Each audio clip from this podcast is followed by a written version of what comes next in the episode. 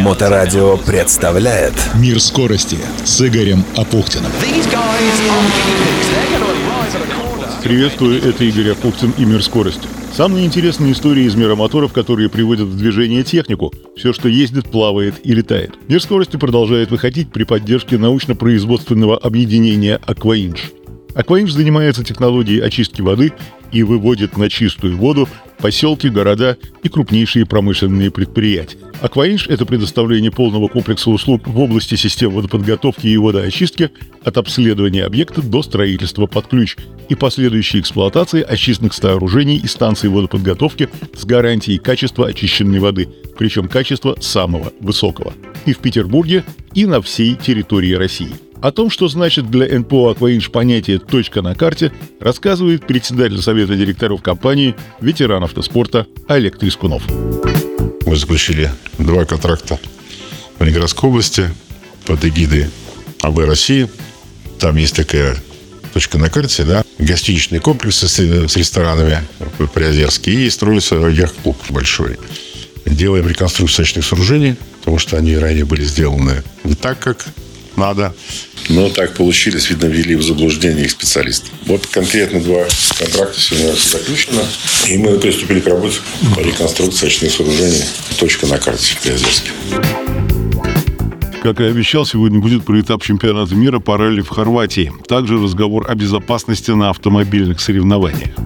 Но в самом начале о событии, которое к миру скорости имеет отношение в некотором смысле косвенное, но к спорту самое прямое – это большое событие, 11-й Международный научный конгресс «Спорт. Человек. Здоровье». Стартует 26 апреля в парк Инны Радисон, Прибалтийская, Санкт-Петербург и будет работать три дня. Почему это событие, безусловно, значимое, рассказывает профессор кафедры неолимпийских видов спорта Национального государственного университета физической культуры, спорта и здоровья имени Лезговта многократный победитель и призер соревнований по армейскому рукопашному бою и гимнастике Сергей Максимович Ашкенаев. Это фрагмент его интервью «Радио Метро». К сожалению, непосредственно с Сергеем Максимовичем встретиться не получилось. Никакой политики, просто обстоятельства не сложились. Но в эфир Моторадио приглашу его обязательно. Кстати, и на Конгрессе тоже побываю. Э, этот конгресс организует, как я уже сказал, международная организация. Председателем э, исполкома является Василий Борисович Шестаков, э, президент Международной Федерации самбо.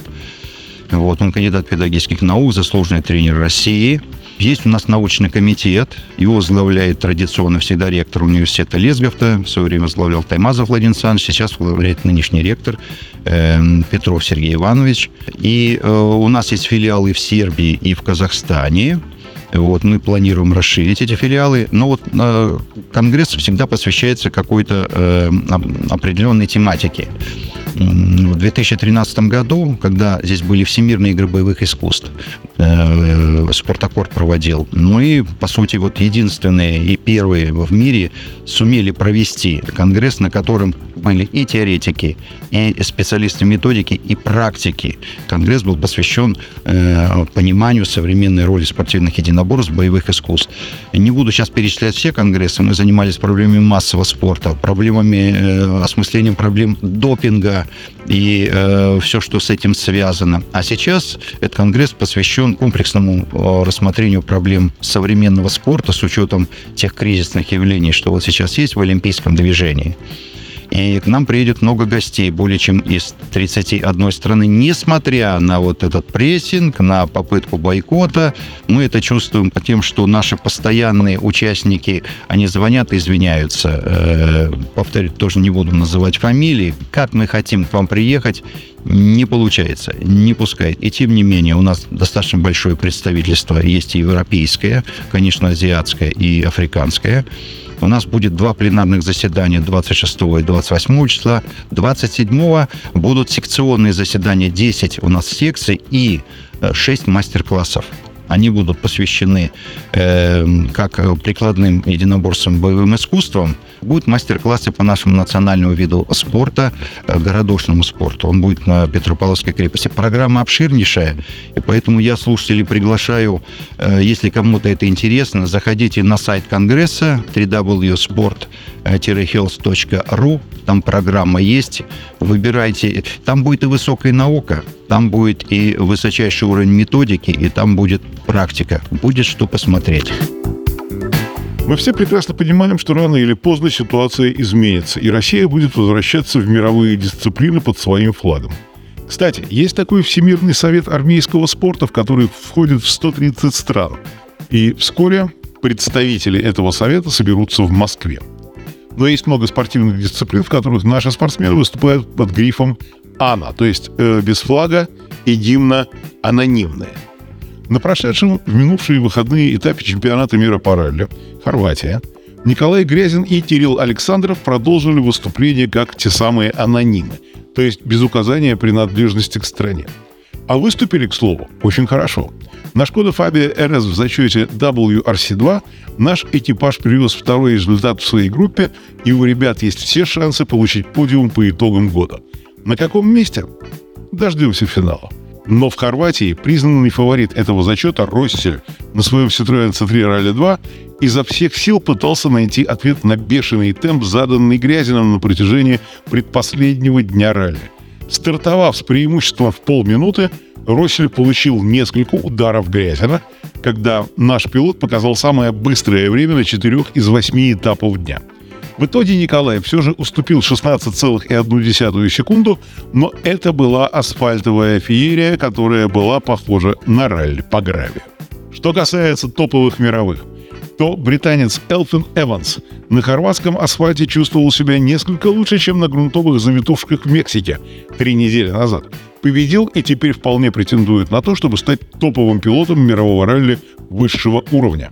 Он сравнялся по очкам 69 очков Себастьяном Ожье.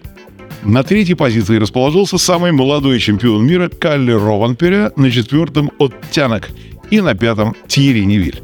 Можно много и долго рассказывать про эти хорватские баталии, но то, что после четвертого этапа чемпионата мира интрига закрутилась еще круче, без вопросов. И вот о чем я сегодня хотел поговорить в нашем эфире. Сезон авто и мотоспорта в это время года весной ну а далее летом и в первой половине осени – это самый разгар. И так получилось, что на лекциях мне довелось говорить со студентами-журналистами о правилах безопасности поведения на подобных событиях. Я вспомнил историю э, ралли Якима 2008 года. Машина выходит на большой скорости из крутого поворота, ныряет под горку и потом выпрыгивает прямо тебе э, фактически на объектив. Но это надо знать, где правильно стоять. Так вот, на ралли Якима 2008 года приехали ребята из Петрозаводска, молодые ребята, журналисты. Девочка-фотограф сделала совершенно критическую ошибку. Она встала на одно колено, на левое. При этом встала настолько близко к дороге, что это было уже опасно. Э, почему никто ее оттуда не оттащил, не знаю.